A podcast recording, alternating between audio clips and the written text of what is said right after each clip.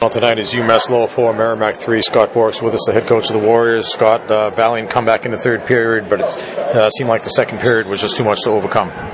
Yeah, it was. You know, I thought that, uh, you know, I thought we had a pretty good first period. We had a great third period. In the second period, we didn't play very well, and, you know, special teams was a big part of that. Um, we didn't score on our chances, and they got good looks, and they scored one, but they got another really goal right after a power play, too, and you know, you're going to play Lowell. You got to be ready to play from the beginning. You got to play the full 60. And um, I didn't think that. Uh, I just didn't think that was how our game went tonight. But uh, hopefully, you know, the third period is how we got to play every period. Yeah. So much of a change it seemed, you know, from period to period. As you said, first period probably, you know, uh, you know, pr- pretty good for, for both clubs, but you guys had a, a, bit of the edge, and of course got the goal. Second period, you know, seemed like I'm not not sure what happened there, but then third period back in your guys' favor. Well, what did happen there in the second? I just think the special teams was a factor, uh, and we were distracted and didn't do a great job on those. We had a, we had a, you know, when you have a miss clear, it, you know, I don't know what the percentage is, but it ends up in your net a lot, and that's what happened on the first goal. We had a miss clear, and then we had a miss coverage on the second goal, and I just thought we were playing on our heels in the second period. I don't really I can't explain why. I mean, you play low, you know you got to play 60, and I just uh, I was just disappointed in the way we sat back in the second period. And I thought in the third, uh, we took away a lot of space. We got much more aggressive, and uh, we played the body a lot more, and that turned into opportunities, turned into goals and opportunities, and kind of almost got us back in. Yeah, maybe it was a case in the second of giving up, you know, a goal or two there, but uh, you know that kind of seemed to have you guys back in the heels a little bit. They were winning some of those battles, those you know uh, physical battles in the second period, but then third period came out, and, and it was you guys that were winning those battles. Yeah, I think the. Um, you know, when you're playing your toes, you're, you're, you're going to play harder and faster and more physical. And when you sit back, you know, you're going to accept the physicality of the game, and that's what happened. They kind of took that over, and it was. Um, you know, it was just disappointing we didn't answer that. Uh, I was really pleased, you know, again, as I said, you know, it would have been very easy at four to one, very discouraging second period. It would have been very easy for us to back up and feel sorry for ourselves, and, and we didn't, and we fought, and I thought uh, you know, we had some great looks to tie it up, and just couldn't get it done. Some of the pluses, Tyler Irvine's goal in the first period to give you guys a one nothing lead. You know, you guys crashed the net, you get pucks and bodies there, and good things happen.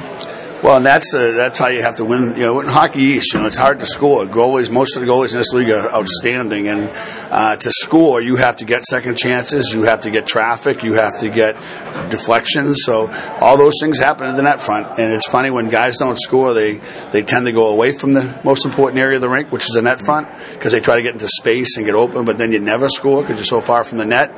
Um, but you know, Tyler all year has been going there, and that's why he's having a really good year. So. Um, you know, I was really pleased with that goal because that's a goal we have to score. That's a, how we have to score our goals.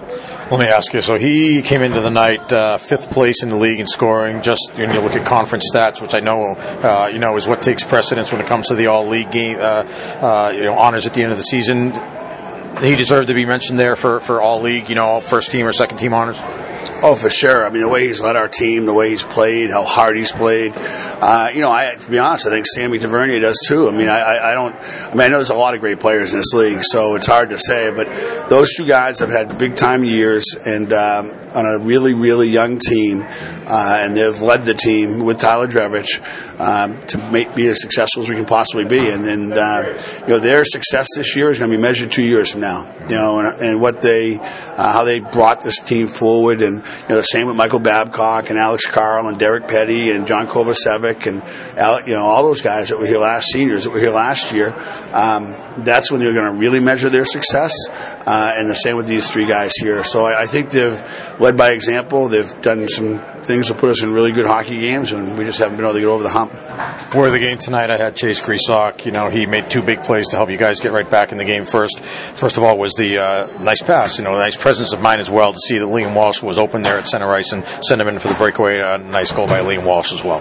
Yeah, really nice. That's just like the goal he scored at UConn. You know, and he uh, he had a break. He got some space, and their defense skates pretty well, but he, he was able to get space for himself before he made the move and uh, it's funny. Well, I tell most guys don't get that tight to the net, but he seems to get in that tight, and he's able to get that thing to the roof pretty yeah. quickly. Uh, so it's a really good play. And, uh, and then Greaser's goal was an outstanding goal. You know, he when he gets that much time and space, it's going to be he's going to get a really good look and a really good opportunity. And this one went in. Yeah, it seemed like you needed the power play to do something at that point in the game. You know, you knew that uh, I mean, not going to get a ton of chances, but four chances or so. That's probably about average, uh, and you need to, to score on one of them to get back in the game, and you did that.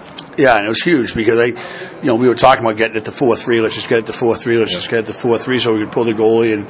Um, you know, then we get the power play, and it's like, okay, now we got to answer the bell on the special teams. We haven't yet, and uh, you know, great play off the face off and bang right in the net, um, and then the clock. It was really unfortunate. We got about it was like at 3:20, and it just ran all the time. That we couldn't get a whistle. Uh, they played it really well. Uh, we kept pushing and pushing, but they kept clearing it, and then a couple of times we tried to uh, stretch it and, and, make some plays, and we iced the puck. And then the, the last face-off there, we left the goalie out with the puck, and you know only 15 seconds left. He's not going to have time to get to the bench, uh, so we left him out. We had a play, and, and uh, Pat made a really good play, grabbing the puck and went off the glass and out of the rink, which is unfortunate because um, our guys were flying the zone, and I yeah. thought we had a chance, but um, you know that that spot it back in our zone, and that was kind of the game. All right, so uh, you up splitting on the weekend, you pick up two points in hockey's play. What, what, what, do you think will end up being the takeaway from this weekend? Uh, takeaway is that you know we, we need to um, we need to be the harder team every night.